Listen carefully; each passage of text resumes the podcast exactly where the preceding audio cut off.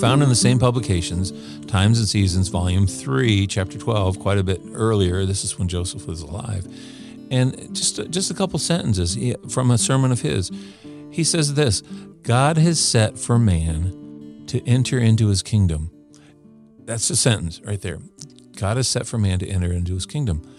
And exactly as Nephi writes, he said in 1 Nephi chapter 4, the last few verses, he states, the final state of the souls of man is to dwell in the kingdom of God or to be cast out, right? That mm-hmm. that's how Nephi summarizes everything of his vision to his brothers when he's explaining it. He says, "You're you're either with God or without." And this is the biggest lie that has been propagated through our history is that somehow there's this middle ground where lots of people are going to end up and don't worry, you won't be with God, but you'll be happy.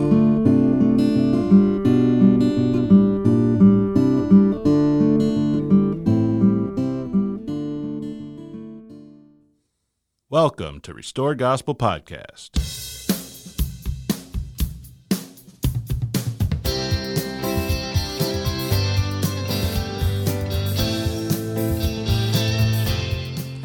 Welcome back. I'm Mike Barrett. I'm Corey Stark. We are two friends having casual conversation about the things of eternity, and we welcome you today into that conversation. This week, uh, we had another um, interaction with one of our listeners and she had asked some questions about the glories and um, and just talking back and forth.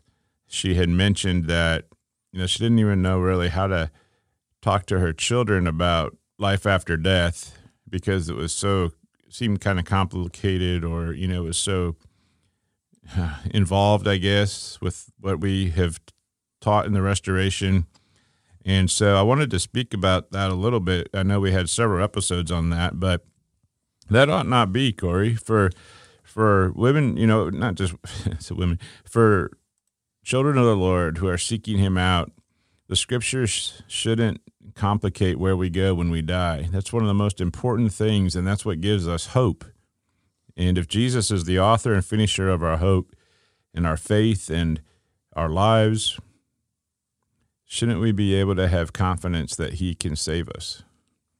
Yeah, yeah. You know, I have I, I, was thinking about this driving over, and it's uh, it's morning time for Mike and I right now, and I was thinking about how, you know, we we never prepare a script. We we just do what we've enjoyed doing over the years, and it's just talking about things. And I and I was just considering the fact that it's a stewardship too that you know we get hundreds of people listening to episodes and uh, i was just kind of struck with this responsibility and the fact that um, you know, we want to speak to things that are truthful and, and, and, honest, even though it's just us talking. Anyhow, thinking about what you just said, Mike, this problem in the in the world right now and the hearts of men and, and, and the problems there. And I've I was reading this week in our own church history, uh, and I and I don't share this because I, I and this is where I kind of why I realize it's a stewardship. I, I don't want this to be discouraging or disparaging, but I was realizing there were times, you know, in in even our church where you didn't always know the hearts of men and the and the reason for things, and we tend to in our history put a sort of little happy halo over anyone who's written whose name was recorded in church history or whatever. And the reason I'm going there at all is because some of our problems we've got right now with understanding doctrine I'm I'm learning came out of a time of church history when the hearts of people weren't always right and I and I don't want to throw that out there, and I don't want it to sound disparaging, but but the reason I'm sharing this is because of what your uh, what our, our, our, friend the listener shared, and it makes me a little bit angry when I realize now we are the victims of some things that happened in early church history, and we can't always sort the facts out. Like today in our day, all the problems in the world, it's hard to sort out what's truth and what isn't, and so. I know we've touched on this before. I, I don't want to I don't want to talk about the doctrinal stuff of the of the you know what's been termed the three glories, but I've been reading, and if you don't mind, I just want to share a little bit about yeah. some of the stuff that is making me realize, you know, we are we are sort of the victims. Our, our confusion about this is maybe partly born out of the fact that we see these scriptures through the lens, you know, and we've formed a paradigm through the lens of other people in a day and time of the church when I, I well, it, when said, things weren't just right. You uh you read something to me last week and it was interesting. Um you were um you read a quote from our history that um was referring to like the 12 and just in the language that that was being referred to, if if we heard men talk today about one another, we would, I would think that is so prideful and arrogant and lifting up man. But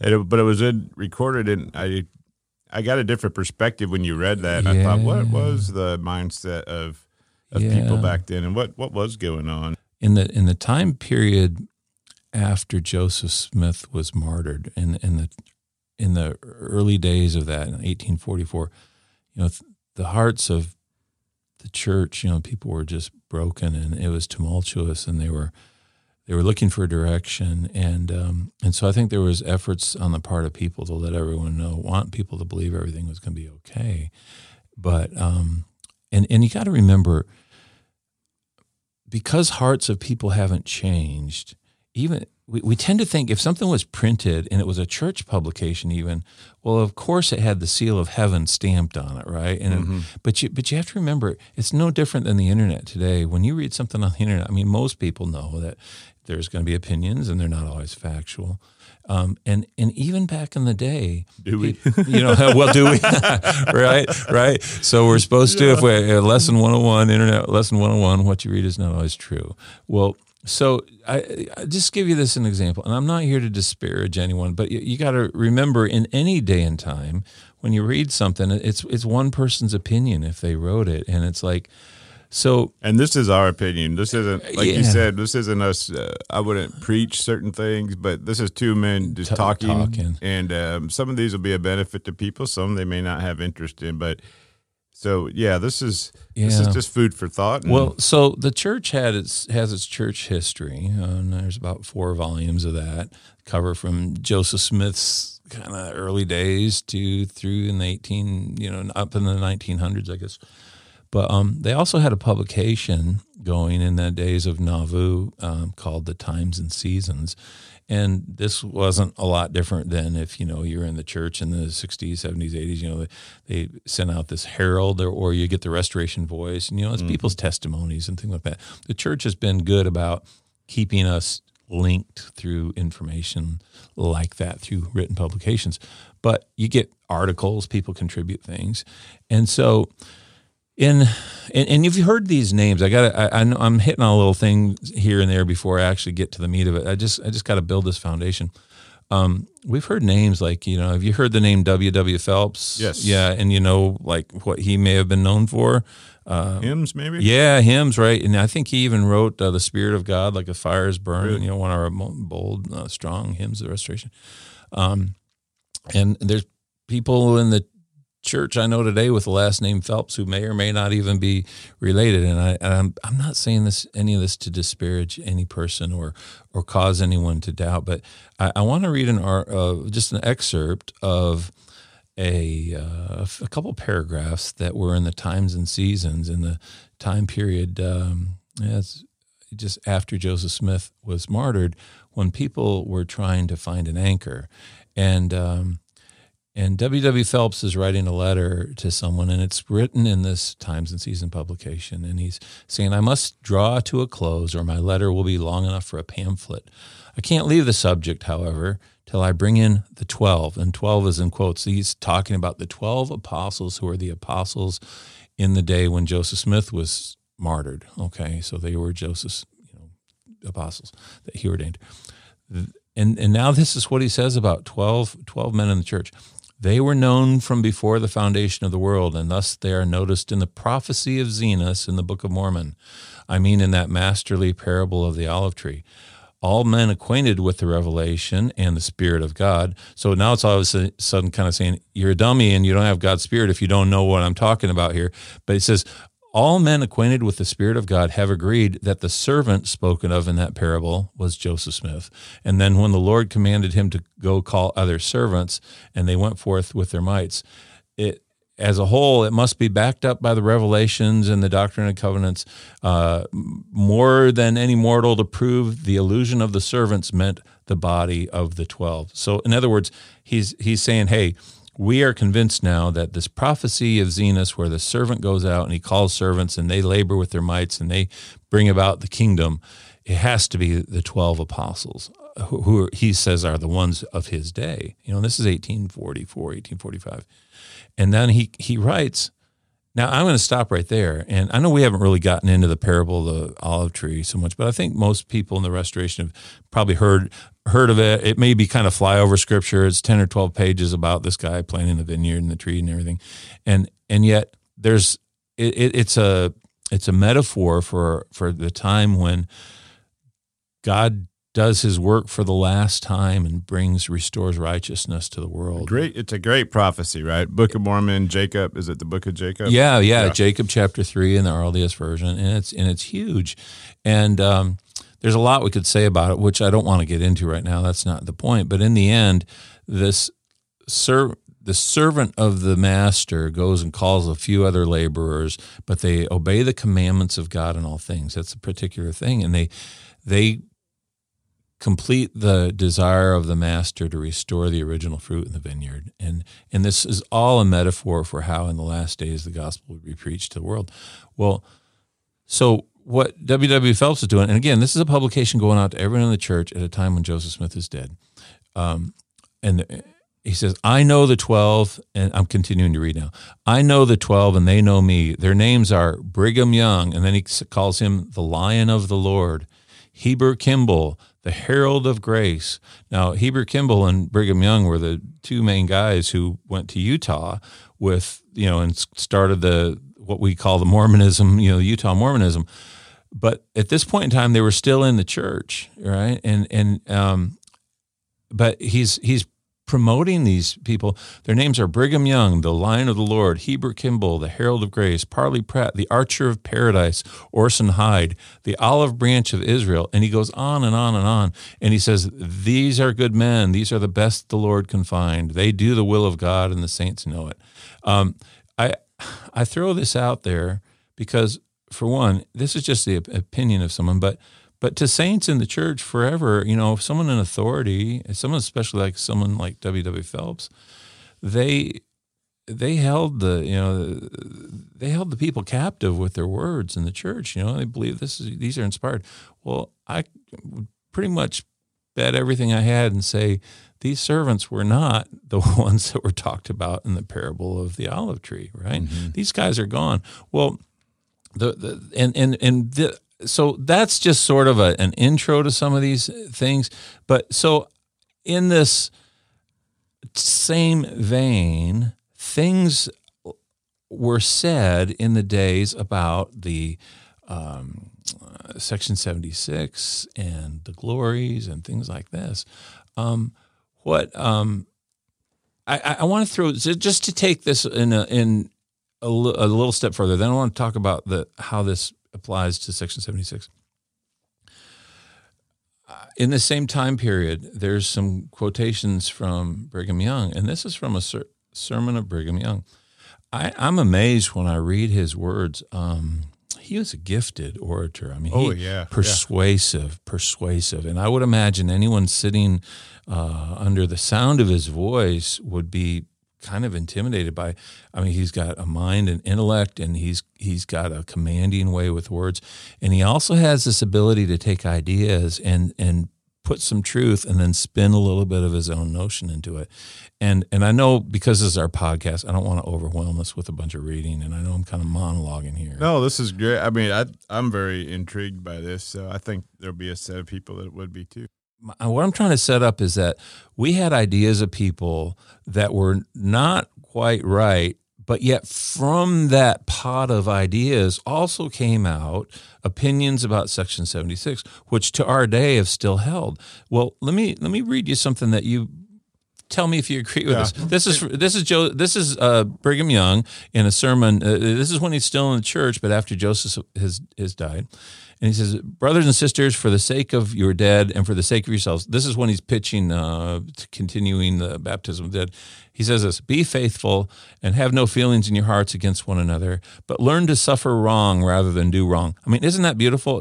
Learn to suffer wrong rather than do wrong. And by do, so doing, we will outstrip all of our enemies and conquer the evil one. I mean, that, that's that's Yes, beautiful. that's good. That is, but but then he continues, for know ye not that there is Zion?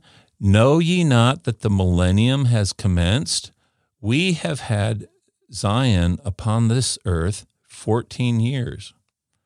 Now, he's so he basically this is 1844 so 1830 you know from the time he's saying from the time the church was organized to then he's speaking right after joseph smith was martyred he's all of a sudden saying no this is the millennium you know he's like he's like pronouncing that they've been living in this is zion and all this kind of stuff and it's like brothers and sisters that's not right that this that was not the millennium right? Right. jesus was not in our midst but but to but to take and this is just one little snippet to take this idea when these people were hurting and just you know their, their hearts were racked with with fear and and um, and, and, and pain from from Joseph Smith's death.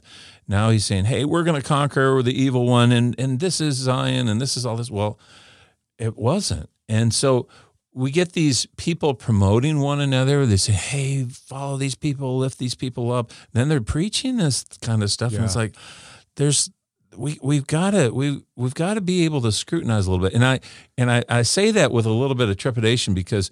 You know, you, you start scrutinizing anything, and it, ca- it can cause so much pain, and then you're like, I don't want to pay attention to any of it. You know, you know. Well, I was as you were talking, I was thinking. So, how is this relevant, and and where would people find? You know, how does this affect us today? And I was thinking, you know, these conversations. I don't think we, you know, we don't have them to destroy faith or to rob us of hope, but rather, I think they give hope. And how and how do they give hope by looking back and saying, well, this man who we we've we've reverenced has you know said some things. It's because men are always men and they're sinful men and we don't have to take their opinions as gospel and when we do that's when we start to get to the point like how do i tell my kids about eternal life? It's because when we take what men say and hold it up as scripture or tradition becomes the the recorded word of god then we have a problem of of disjunctive you know how does this fall into this scripture? And how and so but we feel like we have to take it because of who said it and because we hold them up and then we have to make it fit somehow into the rest of scripture and it doesn't always Right. and i've I, I can't tell you how many times in the past two years as we've talked and we've talked some things out i'm like well i was always trying to make joseph smith fit into that story or i was trying to to make this you know this scripture fit but it never quite did and and yet that's how I was taught it and have heard it preached for years and it never quite made sense to me and then when we talk about it it's like oh that makes now that makes sense but why were we trying so hard to fit a square peg into a round hole for so long Exactly. We, we've tried so hard to make everything try to fit. And, and sometimes we have to realize, no, there were men and they, they were fallible as we are today. And like you said, trying to distort truth today is so hard because it's so available for every person to put out their opinion. But that doesn't mean the nature of man has changed. Right. And so E- even in these early days, we weren't there.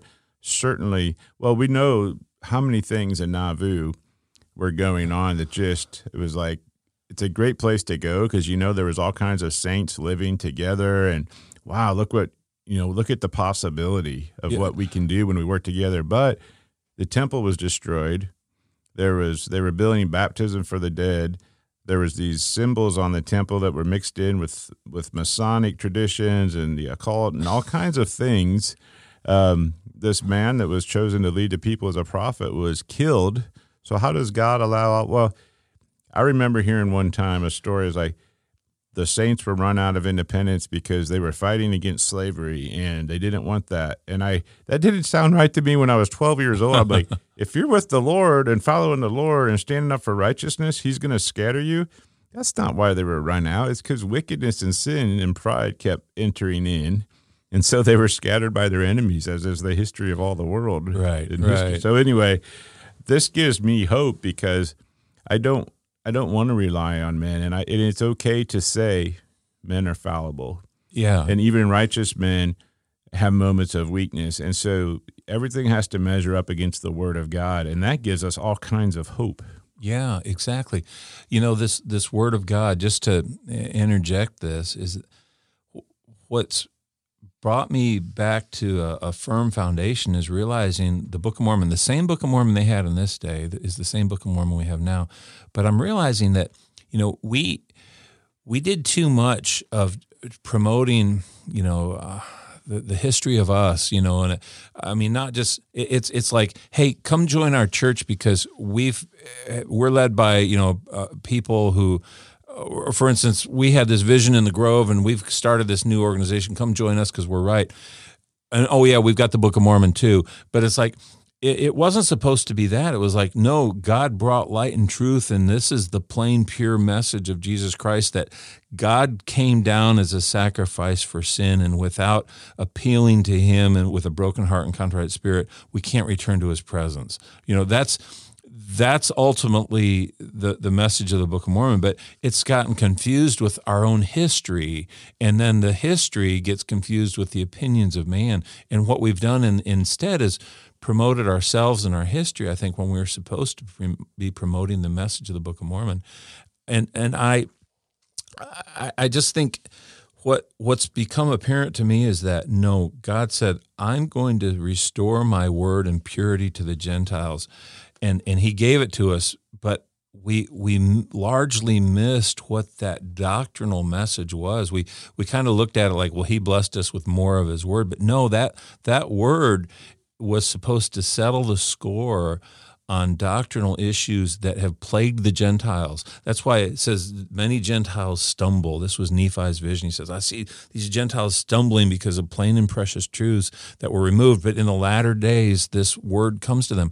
Well, so what we did is this word came to us, but then we created more stumbling blocks of our own opinions.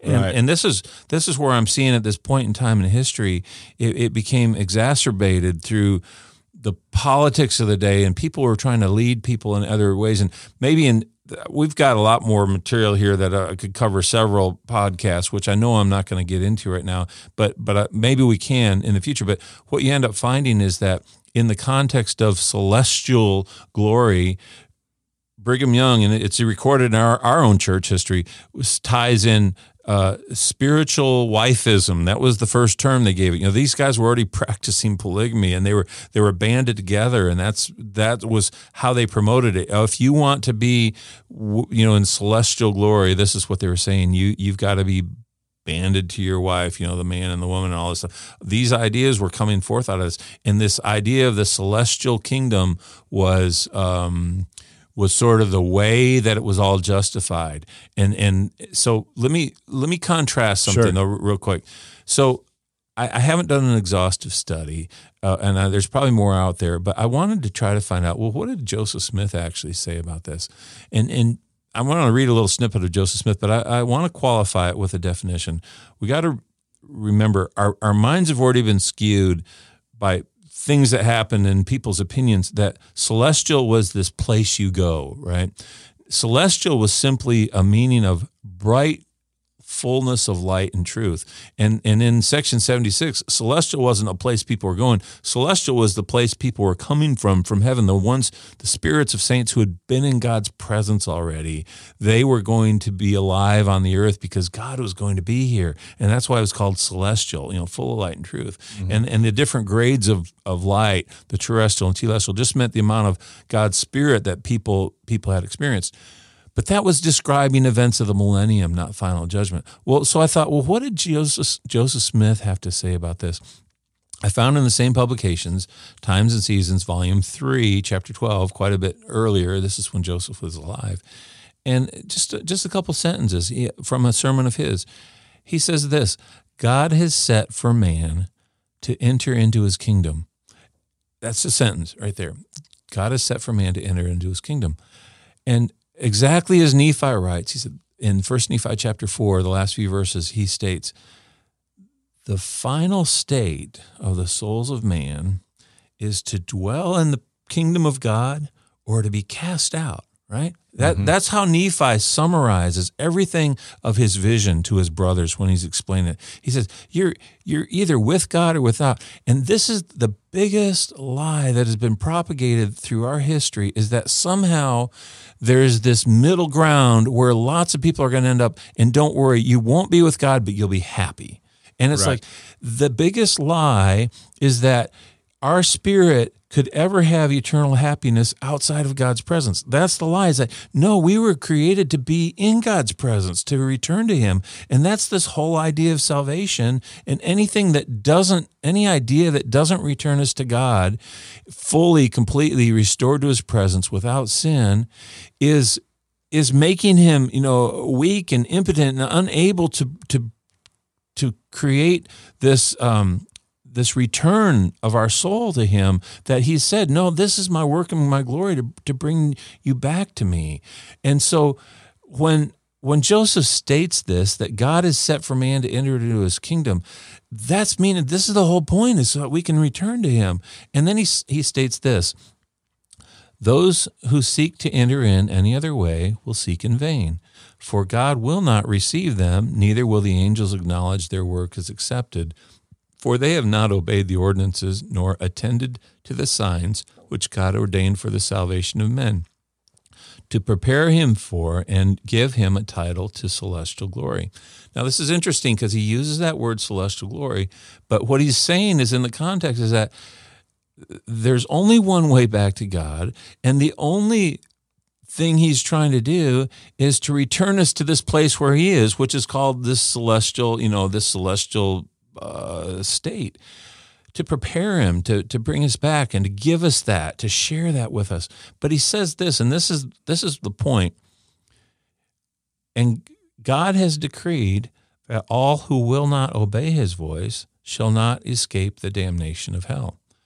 So, so what he does is he shows the parallel, the same thing Nephi says throughout the Book of Mormon. He says, "You either have eternal life or you have damnation. You you are returned to the presence of God or you're cast out from the presence of God." And Joseph is summarizing it right here. It's Volume Three, Chapter Twelve, page seven fifty two. You can find it in in um, on Restored Gospel. But he's basically saying, if you aren't with God fully returned, he said you're damned, and that's Right. that's the definition. That's what section seventy six. Remember, Mike, when we were reading that before in that paragraph four, what what did it say the gospel was? It said, Only the sons of perdition are not saved. Yeah. This is the glad tidings in the gospel of Jesus. Exactly. And and so here Joseph Smith is taking this and clearly presenting this. Um, his brother Hyrum is is quoted later saying almost the same words. Um, it says, "And as to the celestial glory, all who will enter in that kingdom that obey the gospel and continue in the faith until the end of his days." This is exactly what you get when you read section seventy six all will enter in that kingdom that obey the gospel and continue faith until the end of their days.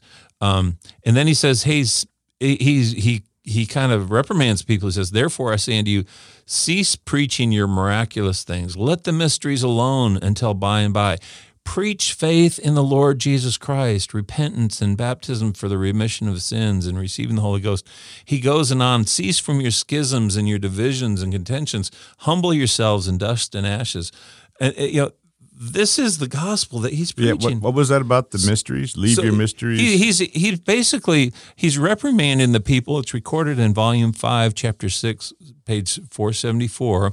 Hyrum Smith is basically saying, "See," he says, "Cease preaching your miraculous things and let the mysteries alone until by and by." He's like.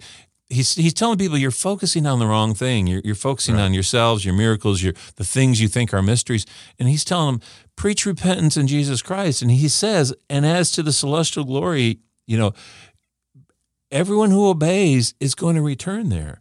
And so I contrast that with words of, of, of and I remember this same time period when not just Brigham, but he was kind of the lightning rod. He, he got the most attention. Um, Brigham Young later is quoted, and, and I just going to summarize this part really quick because I know I'm going a little long on this, but he's he's quoted later as saying, you know, okay, well, if you want to uh, be a part of the celestial world, you have to pay your tithing. If you want to, um, let me let me read the one thing on the wifeism. You'll you'll probably find this interesting. Yeah. Um, he, he says, uh, now I would call your attention to the teachings of the Apostle Paul.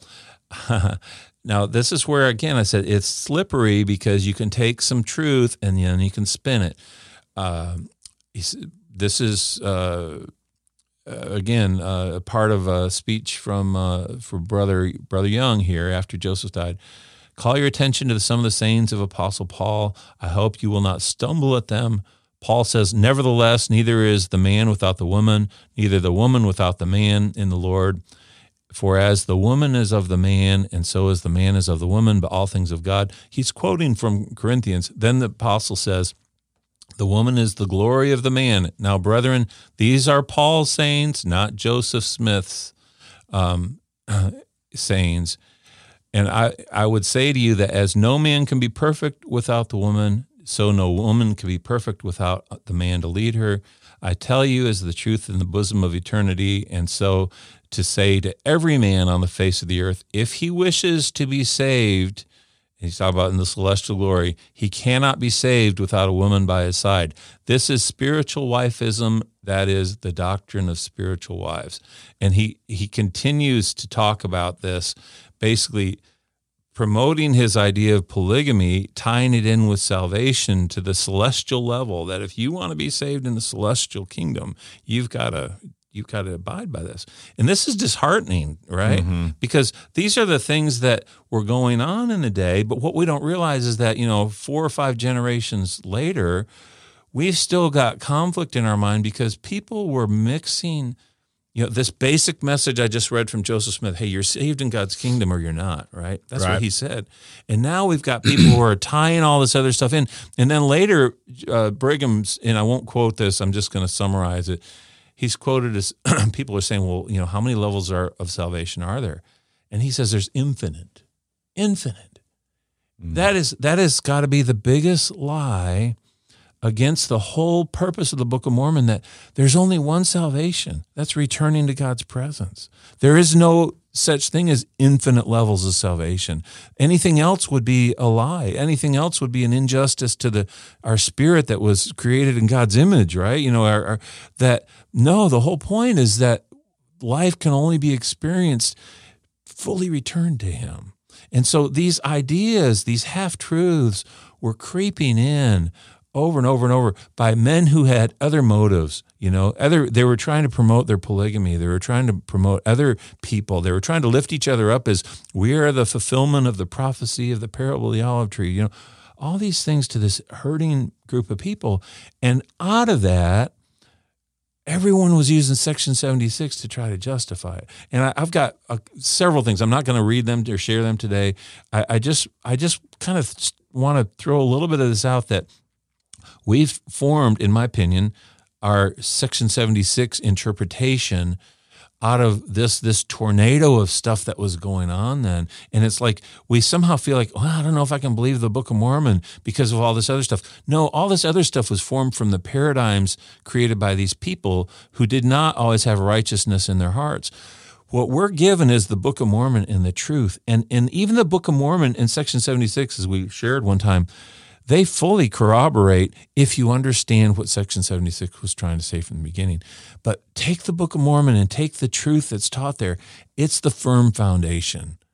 I don't know how you get around not saying that you are the one saving yourself rather than a savior who's mighty to save. Exactly. I, I just was reading in a in a discourse put together by the LDS Church on on the three glories and you know bless everyone in the restoration you know someday I, am just glad that the test is not actually over doctrine and um, by test i mean you know the the, the, the admittance into heaven is did your heart change because we're all in some doctrinal error i believe at some level or another but you know it's I mean, just just got this right here in front of me. You know, it speaks of the terrestrial glory. This the next lowest degree will be attained by many whose works did not merit the highest reward. You know, that's that's what it says in this publication. So so it's taken the need for our sin to be removed out of it. The point isn't that we had good works or great works or fantastic works or became a martyr, because then only if it was up to that, there'd only be two or three people, the, the real martyrs, who could have merited probably something worthy if it was by merit. The whole point is if your heart was changed and you're broken and contrite, no matter what your sin or even what your works, God removes your sin so you can return to Him. That's the message of salvation. And that's what he says. That's because our righteousness was filthy rags. You know, why didn't they say, well, the terrestrial glory, this is the next lowest degree when you did when you had a few more filthy rags than the than the other. It's like, no, all of our works are filthy rags. Yeah, you're you you can't be there's only you can't be clean to a different degree of being clean. Like what like you're little whiter shade of white or and I'm a little smudged, right? Because it says you stand there and you have a perfect recollection of your cleanliness and or your guilt, right? And that's mm-hmm. what gives you your your rejoicing. Um, all this has taken the need for a savior out of it, and that's the that's the whole message that's contrary to the Book of Mormon, and and and and this whole idea that you know it, again it turns it into what we did versus what he did. And I don't know how Jesus can be the author and finisher of your faith if you then flip that back around and say, well, how good was my character? And you know, this isn't limited to the restoration. I was listening to one uh, a great a great production, a great ministry this week, and yet in the middle of that, this man said something to the effect of, you know, was, was talking about a scripture about the martyrs, and he says, you know, the martyrs will have the best place in heaven, closest to God, you know, closest to the throne. Um, and I don't remember what scripture he quoted. It was it was based on an interpretation of scripture, and I thought, well, that's not much different, really, than you know, that's just another form of what we've been taught. You know, you go to a certain place for eternity based on what you've done, not based on what Jesus has done. I mean, I, I don't, I can't imagine being a martyr and dying for that, but not to belittle that, but people die all the time, whether they believe in Christ or not, in horrific mm-hmm. ways. Mm-hmm. Why would that? Why does God give opportunity for some to have a better eternity based on their circumstance here and what they happen to do or not do? Right. I mean, how many people died never having a chance to? Yeah. Be, you know, exactly to go down that way. Yeah. Yeah. Exactly. So that shows to me shows a lot of would be favoritism in where you were born and to who you were born and and then you get into all those mysteries. Well, why? Well, maybe it was based on what happened in heaven and I just don't I don't see no. the instruction for any of that in the scriptures. No, but we, we have to we have to realize that and, and this is what makes me makes me angry and, and not angry with our people or anything, just angry that we've been we've been confused about things and we've been told we have to try to make all this fit. And i'm like no these were the ideas of men and they crept into our thinking. You know here here all these people were still in the church. You know we got and i'm not picking on ww phelps or parley pratt but they were writing promoting each other you know lifting each other up. And you know we're the fulfillment of zenos and we're we're the 12 and this is the millennium and this is and it's like no no no no no. Um, but from that we we get this. Here's Brigham Young being interviewed, and this is in the discourses of Brigham Young. Uh, how many kingdoms there are has not been told us, but they are innumerable. Now he's talking about you know final glories. Um, how many glories and kingdoms will there be in eternity? You will see the same variety in eternity as you see in the world. You know, these other words saying, "Hey, just like it is in our world right now, it's going to be like that forever." And that these ideas are so contrary to what the Book of Mormon, the, this this book that was given back to us to to resolve these conflicts and these disputations, as the Scripture calls them. And it's like we've abandoned them and we've tried to justify these words that came from men in the 1800s and somehow think they were inspired and make it all reconcile or to try to reconcile it and make it all fit. Right. And, and, and that's the whole point is that We're not supposed to do that. We're supposed to read this word that God gave us. And this is whether it became the standard to us as the Gentiles, the church among the Gentiles, it's going to become the standard to Israel someday. And this is where we're on this edge, I believe, of the, this time of the Gentiles ending, where no, the gospel is going to go back to these people, uh, and they're going to read. They're going to read these words, and they're going to find the truth. And you know, we've got volumes of church history and we've got volumes of publications and we've got all these you know stories of of our some many of them good you know our, our stories of our saints you know and you promote these things mike and and we've got stories of kind of some dark times too in the church history. But in the end i think the summary of this time of the gentiles will be no different than when in noah's day the earth had been around for 2,000 years and had fallen into wickedness. And all that 2,000 years of history was simply summarized in the sentence where it says, Every man was lifted up in the pride of his own heart. you know, and, and I right. have a feeling that you know, we, we think we're going to be lined up with our stories and our, our, our, I mean, maybe we will in, in a good way, but, but it's not going to be our history and it's not going to be our interaction with this word of God that convinces the world that we've we've sold ourselves on a delusion that somehow no matter what fallings and failings we've had that somehow we're going to be the one that saves the world no it's going to be God's spirit directly through his word to the hearts of the people who are the remnant in the prophecies that mm-hmm. speaks to the truth to them and I think I think our stuff like all these things I'm pointing out is just the clouds that kind of have to get right. blown out of the way you know what you're reading excerpts, and people could say, well, that's Brigham Young after Joseph died. But I don't believe he was in Ireland or this thought process was just in Ireland. We have these recordings, but how many other people, how many meetings, how many services, how many sitting around a fire at night with these ideas back then? It was not just one, it was, I imagine, proliferating through the body and going into the building of the temple there. And, and, um, there was all kinds of ideas that started to have a a groundswell or a um, come up with this philosophy of interpreting the word of God in a certain way. Yeah, and it's very it is very hard to go back and read it without having decades of being taught certain things.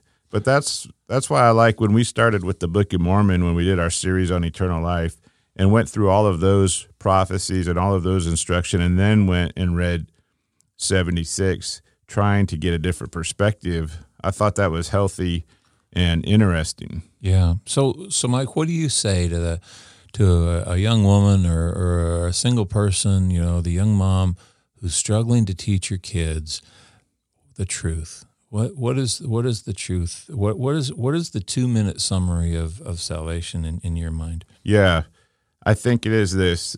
Uh, for your time here on the earth, learn to desire the Spirit of God above all else. For some people, there may be a magnificent moment in their life where you're like, I will give up all my sins to know you. For other people, it's going to be a pathway of uh, discipline and over and over and praying and meditating and seeking and falling and getting back up, but trusting. And the basic thing is, if you don't desire the Spirit of God above everything else in this world right now, then that's that's what's going to continue on when you leave this world. Mm-hmm. The spirit that possesses your body in this world will be with it in the world to come. Now that doesn't does that mean that's a final I don't know, but it's the same spirit. So if you're not desiring that now, when your heart stops beating, you're not magically going to desire that then. It's mm-hmm. that same. So we're given a moment here to seek out our creator and to learn about him. And he's given us all kinds of things to help us along the way, right? Suffering yeah. yes. and death and yes. questions. And he hides himself in his word so that you have to seek him out and learn bit by bit, you know. But that's that's it. It's like you weren't made on your own accord. You were made by a creator. His desire and his whole work is to bring you back to him. Mm-hmm. Will you trust him to do that? He is mighty to do that do what he says, seek him out. And and that's it. It's like if you love the things of the world more than him, then you have a problem. Yeah. Yeah. I mean, what would you say? That's and that's I'm glad you brought that up. I wanted to I wanted to wrap up with that. Where's the hope? What would you say, Corey, to to someone that's wanting to teach their children about eternal life, what would you say? Well, I'd, I'd tell them the same things that I'm thinking. I wish I'd told this to my kids when they're younger because I feel like most of my life I was sort of caught up in just trying to prove that the church was restored rather than prove this uh, beautiful, pure doctrine that God gave us. And, and he teaches this you know i'm justice and i am mercy right mm-hmm. i both both come from my hand and this is what god says through the book of mormon and so from that the first thing that i would teach my kids is that you're going to have blessings in life and you're going to have times when you wonder if there is even a god right? You know they're both going to hit you and god realized god created this life. That's the parallel. That's the opposition. But our job in this life is to realize that the only hope that's going to bring total happiness is to be returned to Him. And He's prepared one way, and that way is that we recognize that we are sinners cast out of His presence, and we had no hope without Him except He came in, stepped in out of eternity into this time and space, and took on flesh and became a sacrifice for our sin. That was the only thing that could pay the penalty of our sin because we were cast out. and in that, when we come to Him, and we can only do that by recognizing our weakness and calling on Him. That's that's repentance, and we endure to the end. He says, "I'll give you my Spirit." That's what you're talking about, desiring His Spirit. I will give you my Spirit to guide you through these hard times, through the through the good times, through the hard times. Don't worry, I'll be with you. And in that, if we endure in that faith, the word faith I'm learning is most beautifully explained by the words that only occur in the Book of Mormon from the Hebrew, which meant to be firm and steadfast. You know, when we say, hey, have faith in God, a lot of people think, well, that just means believe that He exists. But when we say be firm and steadfast, that means you no to be unyielding in the face of sin. Like Nephi says, hey, could you make me so I'll shake at the appearance of sin? You know, if we desire His Spirit, and we remain firm and unyielding in, in the ways that he's commanded us to, to love our neighbors even when they don't love us to to be to do good to those who do us harm to to seek to sacrifice even when we want to be selfish. Those are the things that demonstrate our heart has changed. And when we stand before the Lord one day if our hearts were changed he he says this from 3rd Nephi 11 and at the great and last day when all people and all kindreds and nations and tongues shall stand before God to be judged of their works. Now remember, it isn't judged of our works as a, okay, well, you had five works and you had six. No, that the work is whether our heart was changed. Whether they were good or whether they were evil, our works show the intent of our heart. If they be good, to the resurrection of everlasting life, and if they be evil, to the resurrection of damnation, being on a parallel Mm-hmm. The one on one hand and the one on the other, according to the mercy and the justice and the holiness which is in Christ. It's interesting when we asked this question, you know, what would you say to a mom that your your gifts and talents um, come through in what you would say because you have, I believe, the gift of, although you would probably argue, but you have the gift of discipline, and when you get on something, you have this fortitude and this I'm going 110% and I can accomplish it and I can ride to Texas on my 50th birthday or whatever, you know, like you did. But you have that. And then I come from a different set of tools uh, where I see things differently, sometimes more, maybe more emotional, maybe more, um, I don't know, left brain, right brain, whatever. But n- neither one of them is wrong. And God brings all men to Him based on your story and who you are. And that doesn't mean there's many paths, there's one path to him. But the end result is what you said, the parallel. And so you tell your children, look, you're either going to be cast off forever into darkness and be a son of perdition, or you're going to be with the Lord in the end. And the path that you walk down will lead you to one place or the other. And every choice that you make and every every person you decide to hang around with and every moment you spend in prayer and meditating on the word is going to define which path you go on. Amen. And and each path is not set forever. you can wander off of that path. You can you can lose hope. The scriptures are full of stories like that, you know, seeds and sometimes you have roots. So you have to stay the course on the path. And at some point you're going to be changed and transformed into the creature that you need to be to be in the presence of God and not be destroyed. And that's that's it. Two paths. There are two paths, son, you know, or daughter, there's two paths. Yeah. Which path are you on? And God gives us all kinds of guideposts to help us judge. But the easiest thing is just this. When I wake up in the morning, is my number one thought, my Father in the heaven, and that I'm a son of his and that I want to be with him? Or is my thought, what am I going to do for myself today? And that's the biggest thing I think to tell where your heart's at. Yeah. Yeah. Amen. Amen. Do you have you said you had all kinds of stuff. Do you do you have a do you want to stop this for today and pick up next time or anything else you want to share? Oh, I don't know that I want to share any more of the history stuff. You know, I, I don't know that I've shared enough to really present the case either. But, you know, a, a little bit of this stuff goes a long way too, I think, because um, I don't I don't want it to be a, a, downer. I don't I don't want to make people feel discouraged. But but I just it's given me hope to realize no, God God gave us this word, regardless of what other people said. I I'm just going to say it we were given the Book of Mormon to sort out all these issues, to clarify all this confusion. Mm-hmm. And we've got to believe it first. And we've got we've got to take it as no, this is the pattern here. This is anything more or less than this, as the scriptures say, is not of God. And, right.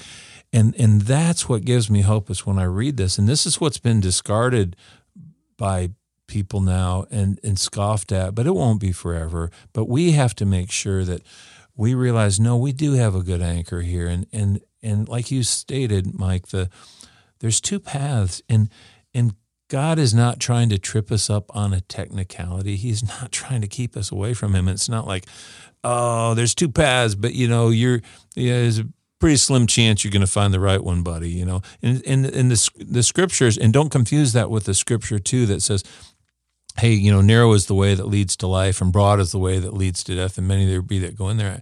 That that means that the condition of this world is that many people lead a life that leads them away from God, but it doesn't mean in the end He doesn't have a plan to bring them to Him. You know, that's part of what the prison house does without without going there. I don't right. want to go there in terms of discussing it so much, but the point is that God has said no. The you know to the to the woman with the little children it's like no god's god's made it. He's giving you the best gift possible. He says if you desire me i'm going to give you my spirit and it's going to help guide you in the right and wrong. Not you're going to be confronted with lots of challenges and lots of choices and the spirit is going to nudge you in the right direction.